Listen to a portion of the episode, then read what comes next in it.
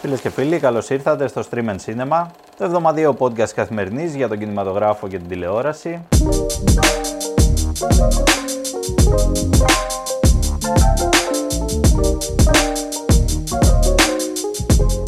Εγώ είμαι ο Μύριος Χαρμπής και μαζί μου έχω την Αλεξάνδρα Σκαράκη για να πάμε και αυτή τη μέρα τη βόλτα μας στις μικρές, μεγάλες οθόνες, να μιλήσουμε για σινεμά, για τηλεόραση και όλα τα υπόλοιπα.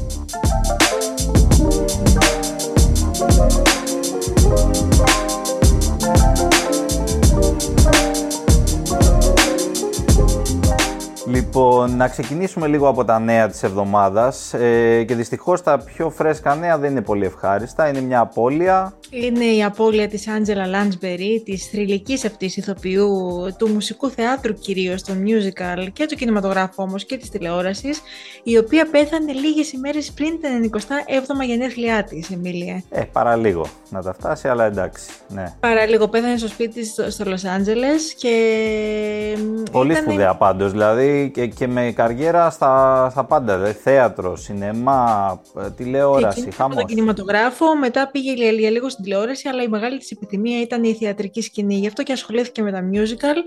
Και ο Σόντχαϊμ έχει πει πάρα πολύ ωραία λόγια για, για, για εκείνη. Έχει πει ότι ε, χωρίς να είμαι ο μάνατζέρ της, θα ήθελα κάθε παραγωγός να την εντάξει στο, στο έργο του το κινηματογραφικό, αντίστοιχα να γίνει αυτό και στην τηλεόραση αλλά και στα musical κυρίως, γιατί έχει πολύ ωραία φωνή και γενικά είχε έναν ιδιαίτερο τόνο, μια έτσι προφορά πολύ χαρακτηριστική, πέρα από το παρουσιαστικό της που ήταν και αυτό πολύ χαρακτηριστικό, ε, την αναγνώριζες δηλαδή, έχει μια πολύ σπουδαία καριέρα και για τους μικρότερους φίλους που έτσι έχουν μεγαλώσει με Disney, ε, να πούμε ότι ήταν και η δάνεισε τη φωνή της στην κυρία Πότς, από το «Η Πεντάμορφη και το Τέρας». Οκ. Το θυμάσαι, Εμίλη, φαντάζομαι, Ωραία. το 1991 αυτά. Ναι, εγώ είμαι από τους μικρότερους φίλους. Ε, Το θυμάμαι βέβαια τότε. ήμουν- Είμαστε πάνω Τέλος κάτω ίδια. πάντων. Ε, πέντε βραβεία Τόνι. Ναι, ε, βραβεία Τόνι και Όσκαρ και Όσκαρ μάλιστα και τιμητικό για την Το αναγνώριση τιμητικό, ναι, της που ταινίας πήρε- της καριέρας της το 2014, σχετικά πρόσφατα.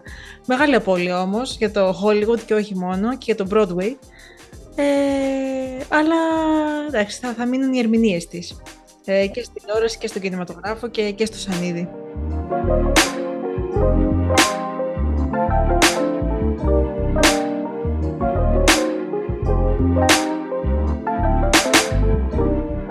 Ε, κάνουμε στην ουσία τώρα sequel από την προηγούμενη εβδομάδα. Ε, είχαμε πει δύο κουβέντες για τον Dune. Είχαμε πει βέβαια για τον Dune το τηλεοπτικό την προηγούμενη εβδομάδα. Τη σειρά που θα κυκλοφορήσει πρόσφατα, σύντομα. Σύντομα, ναι. Τώρα θα πούμε για το κινηματογραφικό Dune, γιατί περιμένουμε το δεύτερο μέρος, έτσι. Το οποίο δεύτερο μέρος, από ό,τι μαθαίνουμε τώρα πρόσφατα το μάθαμε αυτό, θα κυκλοφορήσει λίγο νωρίτερα από ό,τι το, περίμενα, το περιμέναμε αρχικά. Θα είναι το Νοέμβριο του 2023, αντί για Δεκέμβρη. Να πούμε ότι ο Denis Villeneuve ε, δήλωσε, μου άρεσε αυτό που είπε, ότι το δεύτερο μέρος λέει θα είναι μια καθαρή κινηματογραφική απόλαυση. Έτσι είπε ο άνθρωπος. Το είπε, ε. Είπε αυτό, δηλαδή το δι... δεν έχουμε λόγο να μην τον πιστέψουμε, αυτός είναι το αφεντικό. Για το πρώτο τι έλεγε; Και το πρώτο ήταν πάντως κινηματογραφική Ήταν, απόλαυση. ήταν πολύ. Στο δεύτερο θα δούμε και περισσότερη ζεντάγια. Περισσότερη ζεντάγια, ναι, και θα δούμε και άλλους όμως, έτσι. Και άλλους, ναι, βέβαια, βέβαια, βέβαια. Θα δούμε Christopher Walken και Lea Seydoux. Προστίθενται αυτοί στο ήδη το αστεράτο το cast. Εντάξει, κάποιους τους χάσαμε βέβαια στο, στο πρώτο μέρος. Τι να κάνουμε, εντάξει. Αλλά προστίθενται καινούργοι. Το πρώτο μέρος έκανε εισπράξεις συνολικές 400 εκατομμύρια δολάρια. Το οποίο, ξέρεις, το ακούει κανείς λέει, πολύ μεγάλες. Δεν είναι και τόσο μεγάλες αν σκεφτούμε το πόσο κόστισε αυτή η ταινία. Δεν είναι, όχι. Βέβαια, πρέπει να πάρουμε υπόψη ότι στα 400 εκατομμύρια αυτά δεν υπολογίζονται οι εισπράξεις της πλατφόρμας. Έτσι, γιατί την βοήθησε πάρα πολύ την πλατφόρμα, το HBO Max, το Dune και οι υπόλοιπες ταινίες που βγήκαν εκείνη τη χρονιά. Να δούμε. Πιστεύω ότι το δεύτερο θα πάει ακόμα καλύτερα. Για να δούμε, το περιμένουμε. Περιμένουμε και τη σειρά όμως, που θα είναι η Sisterhood εκεί πέρα, οι, οι αδερφές Χαρκόνιν. Για να δούμε τι έχουμε να δούμε από αυτό το σύμπαν.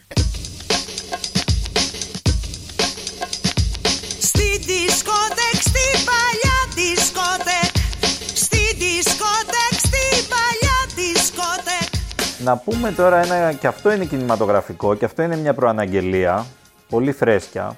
Η αγαπημένη μας η Sydney Sweeney, η οποία έχει κάνει θράψη τα τελευταία χρόνια ε, κυρίως μέσα από το Euphoria, έτσι, το, το τηλεοπτικό του Euphoria του, του HBO. Θα πάει πολύ καλά, γενικά. Και Πολύ θα τη καλά. δούμε τώρα... Ε, και έπαιζε και στο White Lotus. Δεν ξέρω πόσοι την είχαν Παίζει και στο προσέξει. White Lotus, ναι. Ναι, ναι, ναι. Και αυτή είναι μια πολύ ωραία σειρά. Εμένα μου άρεσε πολύ. Περιμένουμε και τη δεύτερη σεζόν, τώρα έρχεται. Έχετε και δεύτερη, έτσι. Έρχεται δεύτερη και θα διαδραματίζεται στην Ιταλία, έχω να Οκ, σου πω. οκ.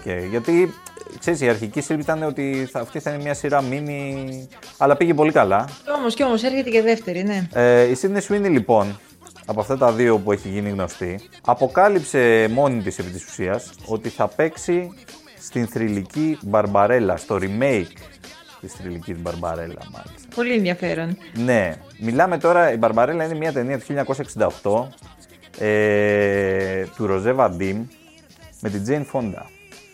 Jane Fonda τότε στα μεγάλα σουξέ της, δηλαδή... Ανωδική πορεία της τότε. Εντάξει, η Μπαρμπαρέλα τώρα για να λέμε την αλήθεια είναι μια καλ ταινία στην πραγματικότητα, έτσι. δηλαδή κάποιος θα έλεγε ότι είναι και ένα B-movie. Τελείως, όχι απλά κάλτ. Είναι... παρόλα αυτά, παρόλα αυτά ε, έχει μείνει στην ιστορία του σινεμά, ας πούμε, σαν ένα τέτοιο θρηλυκό φιλμ. Βέβαια, αν κανείς έβλεπε σήμερα την Μπαρμπαρέλα, θα έλεγε ότι αυτό είναι ένα ακραία σεξιστικό έργο, ας πούμε, το οποίο πρέπει να πεταχτεί στον Κιάδα.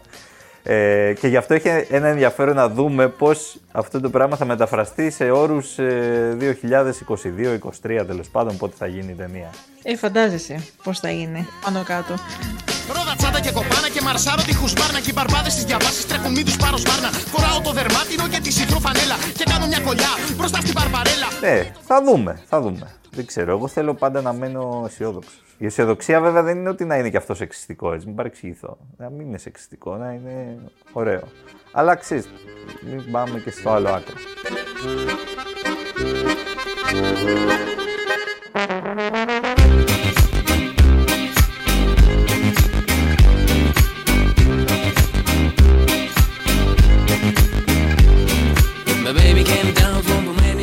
Να κάνουμε και μια πρόταση στον κόσμο για τις Να επόμενες κάνουμε και μέρες. μια πρόταση για τις επόμενες μέρες και συγκεκριμένα τώρα, δηλαδή 14 του μηνός έρχονται οι Χρυσές Νύχτες, Ναι, δηλαδή αύριο μεθαύριο, 14 και 15. οι Χρυσές Νύχτες 2022, Εμίλια. Για πες μας λίγο για τις χρυσές νύχτες. Γαλλικό Ινστιτούτο Ελλάδος, Εμίλια.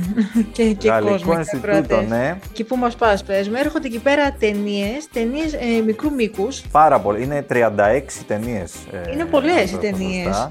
Αλλά εντάξει, Ναι, μικρού νομίζω ότι μήκους, βέβαια, βλέπονται εύκολα. γρήγορα. Και είναι και βραβευμένες ταινίες, έτσι, όχι μόνο εγχώριες, αλλά και από το εξωτερικό. Από όλο τον κόσμο. Είναι ελεύθερη η είσοδος για το κοινό, να πούμε αυτό. Και θα είναι μια πάρα πολύ ωραία έτσι, ε, μέρα να παρακολουθήσετε δημιουργούς ε, που τους έχουμε δει και σε μεγαλύτερου μήκους, αλλά κυρίως στις, ε, στις μικρού μήκους είναι που έχουν ε, αναδειχθεί. Θα δούμε λοιπόν ταινίες βραβευμένες. Ε, θα δούμε ταινίες από την Ισλανδία, από τη Βραζιλία, Νότια Αφρική, τα πάντα και, και Ελλάδα φυσικά. Ε, όλα αυτά στη μεγάλη οθόνη, μικρού, μικρού μήκους στη μεγάλη οθόνη. Οπότε είναι μια πολύ ωραία πρόταση ε, για το Σαββατοκύριακο.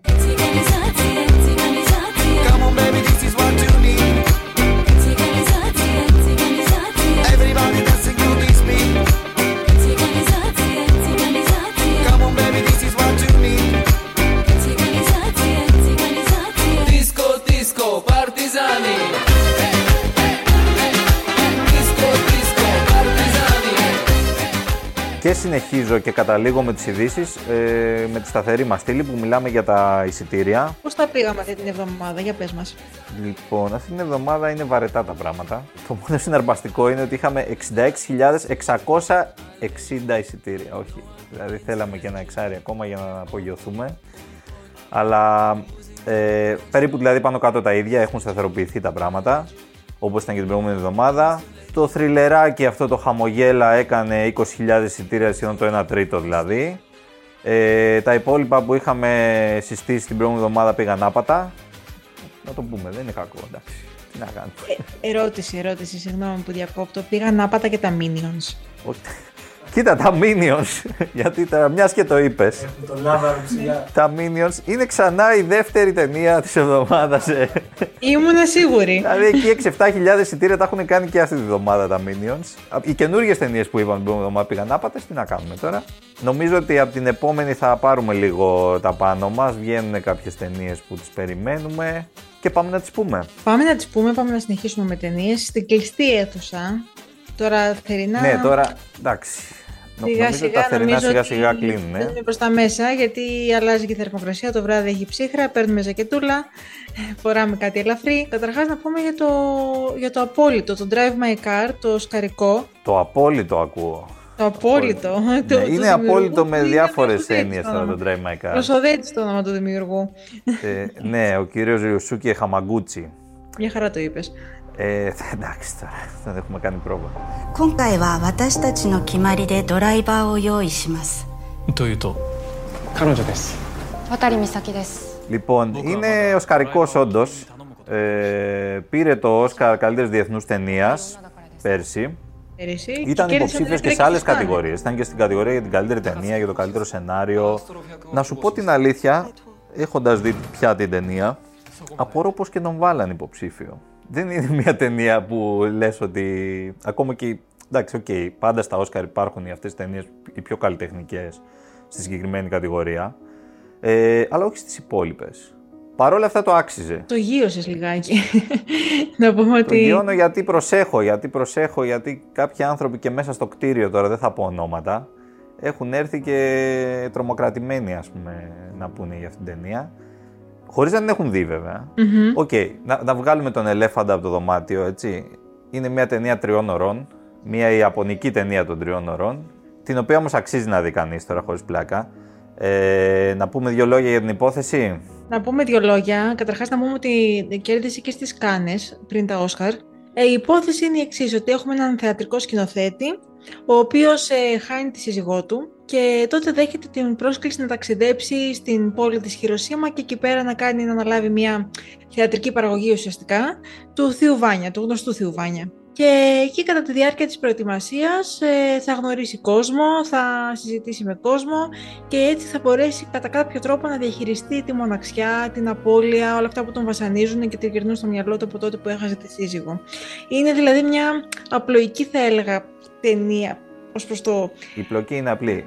Το σενάριο δεν είναι καθόλου απλό. Μμμ. Ε, είναι ένα σενάριο πάρα πολύ καλογραμμένο, ιδιοφιές και πολλά άλλα μπορούμε να πούμε, αλλά όντως τα θέματα που διαχειρίζεται είναι αυτά. Έχουν να κάνουν με την απώλεια, έχουν να κάνουν με την επικοινωνία μεταξύ των ανθρώπων. Εν τω μεταξύ, αυτός ανεβάζει μια παράσταση του Βάνια με ηθοποιούς διαφορετικών εθνικοτήτων, οπότε χρησιμοποιούνται διαφορετικές γλώσσες. Και ανάμεσα σε αυτές είναι και η νοηματική. Ε, όλο αυτό είναι ένα παραπέμπει, ξέρεις, στις, ε, στο- στην αδυναμία επικοινωνίας που υπάρχει στο σύγχρονο κόσμο πολλές φορές. Ε, έπειτα είναι προφανώς το θέμα της απώλειας, της μοναξιάς.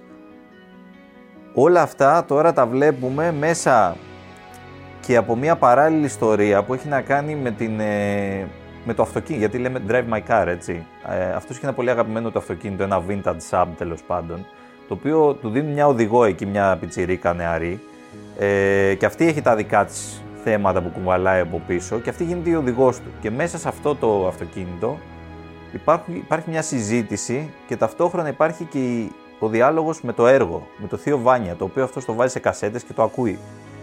Και ταυτόχρονα παίζει και ο ίδιος. Είναι οδηγός του, δηλαδή όχι μόνο οδηγός κυριολεκτικά οδηγεί τα μάξι, αλλά είναι και οδηγός του σε ένα ταξίδι έτσι πνευματικό, σε ένα ταξίδι εσωτερικό. Είναι, είναι ναι. Και ο ένας, και, και παράλληλα και αυτός ε, για εκείνη. Τη στηρίζει, έτσι έτσι. Ε, Όλο αυτό έχει πολύ μεγάλο ενδιαφέρον αν κάτσει κανείς και το παρακολουθήσει Προσεκτικά. στα σοβαρά και προσεκτικά.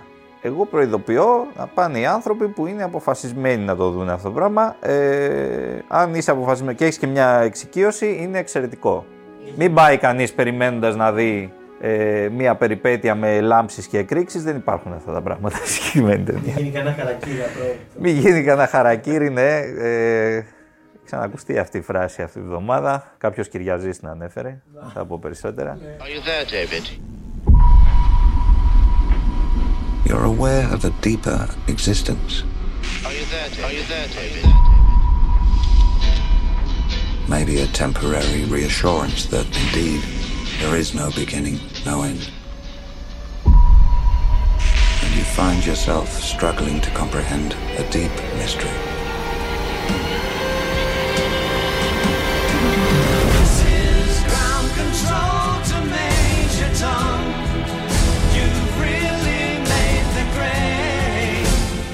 θα πάμε σε κάτι που έχει λάμψης, όχι εκρήξεις βέβαια, αλλά έχει λάμψη ε, και έχει και έναν thriller ε, της, Της μουσικής, και του ροκ. Και όχι μόνο, έτσι. Και όχι μόνο. Της υποκριτικής κιόλας, ε, της τέχνης γενικότερα θα έλεγα. Ένα θρύλο της τέχνης, ναι. Ε, μιλάμε τώρα για το μουσικό ντοκιμαντέρ, το, το, το με πρωταγωνιστή τον ε, David Bowie, το Moonage Daydream, το οποίο ε, εδώ πέρα να πούμε ότι ο σκηνοθέτης είχε καταπιαστεί στο παρελθόν και με άλλο μουσικό project, ε, αυτό για τη ζωή του Kurt Cobain και είπε να συνεχίσει την καριέρα του στη, στα μουσικά είδωλα και να ασχοληθεί τώρα με τον Bowie. Μιλάμε για τον ε, Morgan, έτσι. Ο Μπρέτ Μόργεν είναι αυτός. Ο Μπρέτ Μόργεν λοιπόν είχε κάνει αυτό το φανταστικό ντοκιμαντέρ για τον ε, Kurt Cobain, το Montage of Heck. Ε, το οποίο δεν ξέρω τώρα πώς το είχαν πάρει χαμπάρι και αυτά έχει κυκλοφορήσει στο Netflix. Αυτό εδώ είναι αρκετά διαφορετικό, είναι λίγο σαν μετεξέλιξη. Ε, Εκεί είχε τολμήσει να κάνει κάποια πράγματα, εδώ τολμάει ακόμη περισσότερο. Παίρνει υλικό, αντλεί, καταρχάς δεν μιλάμε για γραμμικό ντοκιμαντέρ, δηλαδή δεν είναι ένα πράγμα το οποίο ξεκινάει ε, από την παιδική ηλικία του Boy και τελειώνει ε, με το θάνατό του λίγα χρόνια πριν, ας πούμε, δεν έχουν περάσει και πολλά χρόνια. Δεν έχει με- αρχή, μέση και τέλος, είναι λιγάκι ποτ πουρί που λέμε. Ναι, ε, συνδυάζει πολλά πράγματα. Ε, έχει μία συνέντευξη του Bowie με- που είναι από τα τελευταία χρόνια της ζωής του, συμπεριλαμβάνεται αυτή. Εκεί ακούμε μόνο τη φωνή βέβαια, δεν τον βλέπουμε. Και μετά υπάρχουν παλιότερες συνεντεύξεις του Bowie, ε, ε, εμφανίσεις εννοείται πάρα πολλές από live, ε, ό,τι θέλεις, ό,τι μπορεί να φανταστείς έχει βάλει μέσα. Πολύ μουσική, πλάνα από ακυκλοφόρητο υλικό. Και ακυκλοφόρητο υλικό έχει και ανθρώπους που μιλάνε για αυτόν πολύ επιφανείς. Περιγράφεται να πούμε ως μια βιωματική κινηματογραφική οδύσσια μεγάλου μήκους, έτσι το έχουν περιγράψει. Και να πούμε ότι και το εγκρίθηκε και επισήμως από τους κληρονόμους του Bowie. Και γιατί το λέω αυτό, γιατί το φιλμ δεν ξέρω αν θυμάσαι το 2020 που είχε βγει το Stardust με τον Johnny Ναι. Flynn πρωταγωνιστής Ναι. στο ρόλο του Bowie, Ναι, ναι, προσπαθώ να το εκείνο δεν το ξεχάσω. ενέκριναν. Α, ναι. Εκείνο λοιπόν δεν το ενέκριναν οι κληρονόμοι του και έτσι οι συντελεστές δεν μπόρεσαν να χρησιμοποιήσουν τη μουσική του Bowie μέσα στην ταινία. Σε αυτό είπαν το ναι, το Σε ντοκιμαντέρ. αυτό είπαν το ναι, γιατί προφανώς εμπιστεύτηκαν ε, αυτό το όραμα όλο του Μόργεν και είναι εντυπωσιακό. Έχει κάνει και πράγματα, έχει κάνει και επεμβάσεις δηλαδή τολμηρές. Έχει πάρει δηλαδή τις εμφανίσεις του Bowie και έχει αλλάξει τα χρώματα, ας πούμε. Ε, υπάρχει ένα πολύ εξπρεσιονιστικό αποτέλεσμα σε όλο αυτό, το οποίο ταιριάζει. Δηλαδή πιστεύω και ο ίδιος ο Bowie θα το ενέκρινε. Είναι, είναι, πιο, είναι pop, είναι ένα pop project. Είναι πάρα πολύ pop ε, και rock είναι ταυτόχρονα γιατί ο Μπο ήταν και τα δύο. Ε, ήταν ένα είδωλο ας πούμε της pop κουλτούρας και ταυτόχρονα όμως ε, και ένας επαναστάτης για την εποχή του. Έτσι. Αυτά που έκανε ο Bowie στην εποχή του σε επίπεδο εμφανίσεων, σε επίπεδο στιχουργικής, ό,τι θέλεις. Ήταν πολύ επαναστατικά, έτσι. Γιατί μιλάμε τώρα για δεκαετίες 70 και Ήταν ένα βήμα μπροστά πάντοτε.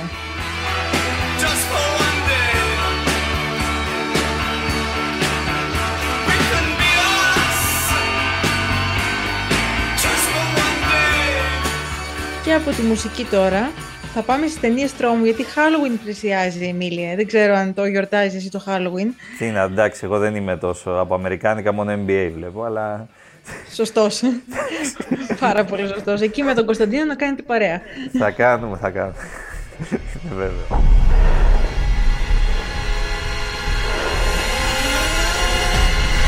Come on, let's go. Και το γνωστό Halloween, η σειρά ταινιών αυτή που δεν ξέρω πόσες υπάρχουν. Βέβαια, η συγκεκριμένη λέγεται βαρύγδουπα και ωραία η τελευταία νύχτα με τις μάσκες. Είναι το τελευταίο φιλμ της τριλογίας με πρωταγωνίστρια την Jamie Lee Curtis που ξεκίνησε το 2018 μου φαίνεται; Ναι, ε, είναι η νέα τριλογία αυτή. Κοίτα, αυτή η αναβίωση ήταν αρκετά συμπαθητική. Για σένα, συμπαθητική, εγώ δεν τα βλέπω αυτά.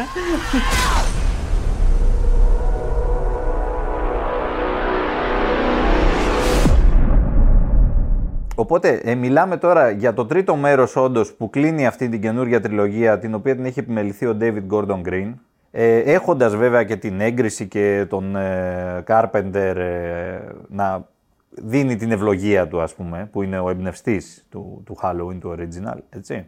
Τι γίνεται τώρα σε αυτό, λίγο πολύ έχουν περάσει 5-6 χρόνια από την τελευταία εμφάνιση του, του δολοφόνου μας, του εξαιρετικού αυτού κυρίου.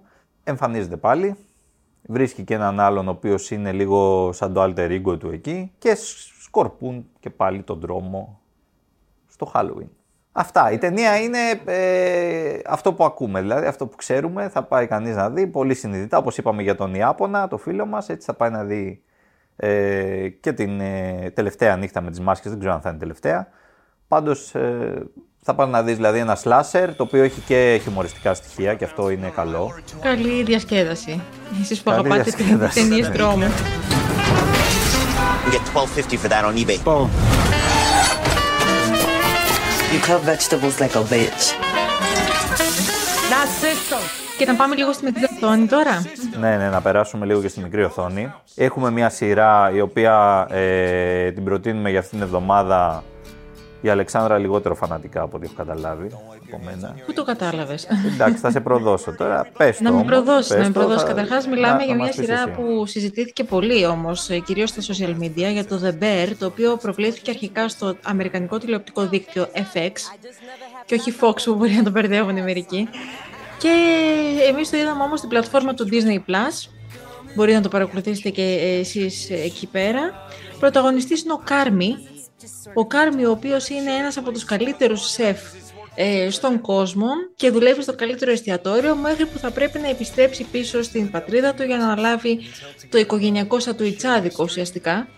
Από Η τότε πατρίδα που του είναι το πεθαίνει ο Σικάγο να πούμε, δεν είναι θα μεταναστεύσει ο άνθρωπος. Όχι, Αλλά εντάξει. φεύγει από τη Νέα Υόρκη που είναι εκεί πέρα σε ένα μισελενάτο τρομερό εστιατόριο, ας πούμε. Είναι νεαρός να πούμε, δεν είναι κανένας μεγάλος, έτσι. Όχι, όχι, νέο παιδί είναι, νέο παιδί. Ναι, είναι νέο παιδί. Τέλος πάντων, ε, πεθαίνει ο αδερφός του και γυρνάει πίσω στο σαντουιτσάδικο. Εντάξει, και αυτό τώρα όταν ακούμε σαντουιτσάδικο δεν είναι καντίνα ακριβώς. Είναι ένα Όχι, ολόκληρο. όχι, είναι ένα, ναι, σαν Παραδοσιακό. μικρό όμως. ρεστοράν, παραδοσιακό, ναι, ναι, ναι, Ναι, που ναι. έχει μια κουζίνα εκεί πέρα και πίσω είναι λογίζα, Και διαφόρων πίσω είναι το λογιστικών χάος. τρόπων, Ναι, Και πίσω είναι το χάος. ακριβώς. Αυτή είναι δηλαδή και η ουσία της σειράς όλης.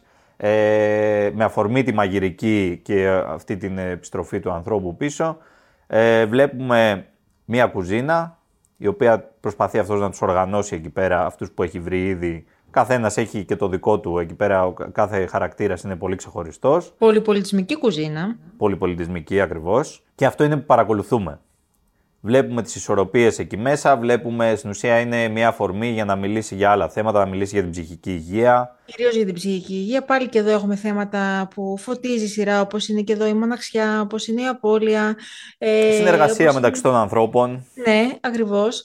Εκτός και εντός εργασίας, όλα αυτά τα οποία βιώνουν οι Ναι, ναι, χαρακτήρες. ναι. Είναι, είναι το κλασικό, όπως βλέπαμε, ξέρεις, ε, ε, είχε- υπήρχε ένα διάστημα που βγαίνανε φουλ ιατρικές σειρές με αυτά τα πράγματα. Δηλαδή έβλεπες μια... ια- ναι, ναι, έβλεπες, ξέρω ότι είναι οι αγαπημένες. Έβλεπες μια ιατρική σειρά, έτσι, έβλεπες δηλαδή και πάνω από τον άνθρωπο που το χειρουργούσαν εκεί πέρα που γινόταν αυτά, ε, βγάζανε τα σώψυχά τους οι άλλοι. Αυτό γίνεται τώρα πάνω από την κατσαρόλα. Ε, βλέπετε να πω εύκολα, δηλαδή είναι η μικρή διάρκεια στα επεισόδια.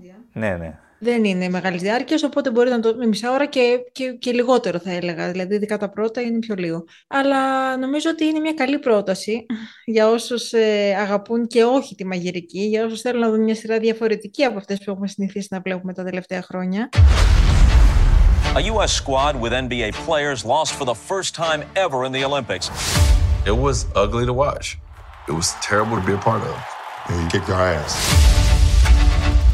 We came to the notion just because we're Americans, we're better. Πάμε σε μια σειρά που βλέπεις εσύ τώρα. Δεν είναι σειρά αυτή, αυτή είναι ταινία, έχω να σου πω. Ταινία, οκ. Ε, και εδώ έχουμε πάλι μία λύτρωση, αλλά με άλλο τρόπο. Μιλάω για το, η ταινία του Netflix, το The Redeem Team. Εδώ πάμε στα μπασκετικά μονοπάτια τώρα. Είναι μια σειρά, η Redeem Team να πούμε, είναι η εθνική ομάδα μπάσκετ των Ηνωμένων Πολιτειών που κατέβηκε το 2008 στους Ολυμπιακούς Αγώνες της Κίνας. Νούμερο ένα ζητούμενο την εξηλαίωση, γιατί στους Ολυμπιακούς Αγώνες του 2004 εδώ της Αθήνας είχε ιτηθεί. Έτσι, για πρώτη φορά από τότε που αποφάσισαν οι, το, το, η Αμερική να κατεβάζει τους επαγγελματίες του NBA, δηλαδή από το 92 στη Βαρκελόνη, ιτήθηκε στους Ολυμπιακούς Αγώνες. Βγήκε τρίτη. Οπότε μετά φτιάξανε μια ομάδα με σκοπό να ξεπλύνει την τροπή. Και βλέπουμε όλη αυτή την πορεία αυτής της ομάδας. Καταρχάς, ξεκινάμε, βέβαια, ε, υπάρχουν και άλλες αναφορέ. Η μισή ταινία σχεδόν έχει να κάνει με την αποτυχία. Έτσι, έχει να κάνει με την αποτυχία στην Αθήνα.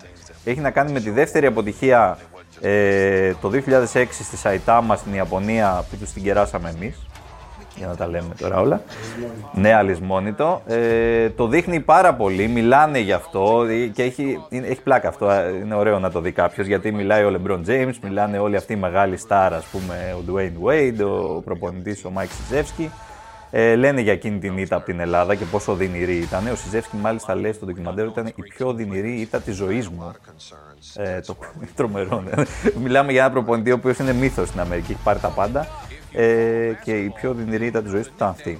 Και μετά βέβαια βλέπουμε το επόμενο μέρος που είναι το πώς αυτή η ομάδα συγκεντρώνεται με τους αστέρες της προεξάρχοντος του Kobe Bryant, του Μακαρίτη και πηγαίνει, κατεβαίνει το 2008 στην Κίνα για να κερδίσει. Και κερδίζει. Έχει το μεγάλο ξέρουμε. ενδιαφέρον. Έχει μεγάλο ενδιαφέρον. Έτσι πώς το Έχει ενδιαφέρον, περιγράφεις. ε, έχει ενδιαφέρον για να δεις, ξέρεις τι, να σου πω, αυτό που μου τράβηξε περισσότερο την προσοχή είναι πως αυτοί οι τεράστιοι αστέρες, γιατί μιλάμε τώρα για αστέρες πολυεκατομμυριούχους, με απίστευτα συμβόλαια, με δόξα, με κάποιοι ήταν ήδη πρωταθλητές, ας πούμε, πως αυτοί οι άνθρωποι ένιωθαν, φαίνεται, και το λένε κιόλας στις σύγχρονες συνεντεύξεις τους, ότι είχαν αυτή την υποχρέωση, αυτό το καθήκον. Να πάνε να κάνουν αυτό το πράγμα και να ξεπλύνουν την τροπή από μια ολόκληρη χώρα, ας πούμε. Γιατί οι Αμερικάνοι, έτσι, μιλάμε για τον μπάσκετ, το οποίο είναι ένα σπορ το οποίο το έχουν εφεύρει οι ίδιοι και θεωρούν υποχρέωσή τους να κερδίζουν, ειδικά στους Ολυμπιακούς Αγώνες. Φυσικά, είναι σαν να Του λέμε... πειράζει πάρα πολύ το να χάσουν στους Ολυμπιακούς Αγώνες. Εννοείται αυτό, εννοείται αυτό και μιας και το ανέφερες, σίγουρα θα ενδιαφέρει και τους ακροατές. Θα ενδιαφέρει όμως και τον Κωνσταντίνο που κάνει την επιμέλεια της παραγωγής, που είναι μεγάλος φαν του μπάσκετ. Ασφαλώς. Και ξέρουμε κι άλλα για το. Ναι, ναι, και εγώ γι' αυτό. Και οι δύο. και οι δύο είσαστε. Ο Κωνσταντίνος όμως έχει σφύριξει κιόλας. Σφίριξα και έλειξες, έλειξες Σφίριξα και έλειξες, έλειξες Θα κλείναμε κάπου εδώ, αλλά δεν μπορώ, επειδή είδα χτες το βράδυ το τελευταίο επεισόδιο του House of Dragon, το, το επεισόδιο 8 δηλαδή που έχει βγει, έχουμε άλλα δύο μας μένουν. Θέλω να πω ότι αυτή η σειρά ξεκίνησε με έναν τρόπο πολύ εντυπωσιακό, με πάρα πολύ με τους δράκους, με τις μάχες, με το χαμόλο και έχει εξελιχθεί σε κάτι διαφορετικό, το οποίο για μένα τουλάχιστον, που είμαι και λίγο περίεργος, είναι εξίσου ενδιαφέρον. Δηλαδή, μπορεί τώρα στα τελευταία επεισόδια να έχουμε κατέβει οι ρυθμοί, δεν υπάρχουν αυτά τα πράγματα που υπήρχαν, αυτή η δράση. Αλλά συμβαίνει ένα σκηνικό αρχαίας τραγωδίας το οποίο έχει στηθεί και κορυφώθηκε στο επεισόδιο αυτό το 8. Ε, το οποίο για τηλεόραση δεν ξέρω, είναι πολύ σπάνιο να το δει κανείς. Είναι κάτι, έκανα κάτι διαφορετικό οι συντελεστές. Εντάξει, είχαν πει ότι όσο περνούν τα επεισόδια θα, θα δούμε πολλά. Αλλά νομίζω ότι το, την τελευταία πινελιά, την τελευταία νότα θα τη δούμε στο φινάλε, για το οποίο δεν ξέρουμε ακόμα. Καλά, ναι. Εγώ νομίζω ότι θα γίνει χαμός τώρα. Δηλαδή, Θα- στο- κάτι θα στο γίνει, ένατο και κάτι στο θα δέκατο γίνει θα γίνει δυνατό. χαμός. Δηλαδή, κρατούσαν κάβα που λέμε. Συγκέντρωναν την προσοχή, την αγωνία του θεατή και τα υπόλοιπα για να Για να φτάσει στην κορύφωση μετά το τελευταίο επεισόδιο, το οποίο θα έχει σίγουρα cliffhanger, το λέω από τώρα, για να περιμένεις τα επόμενα μετά την επόμενη σεζόν. Εννοείται, εννοείται. Παρ' όλα αυτά ήθελα να το πω γιατί έχει ενδιαφέρον ότι μια τέτοια σειρά, ξέρεις, ε, οι δημιουργοί της ξέρουν να κρατάνε τα χαλινάρια και να τα απελευθερώνουν ε, όταν πρέπει. Ακριβώς. Μακάρι, μακάρι λέω, γιατί να τα δούμε και τα δύο τελευταία, να είναι αντάξιο των προσδοκιών. Θα είναι, πιστεύω, όπως ήταν τελικά και το Rings of Power, για το οποίο εντάξει, μπορεί να μην έχουμε παρακολουθήσει τα τελευταία επεισόδια, αλλά από ένα σημείο και μετά γίνεται πολύ καλύτερο από από τον τρόπο που ξεκίνησε τουλάχιστον. Ναι, ναι. Ε, αυτό παίρνει αυτό άλλη το έχω διάσταση. κρατήσει λίγο να ξέρεις. Και εγώ το έχω κρατήσει λιγάκι, παρόλο που είμαι λωτρού. Κα- κάποια στιγμή πρέπει να το, θα το αποφασίσουμε, θα το δούμε και θα πούμε την ε, τελική μας ετοιμιγορία.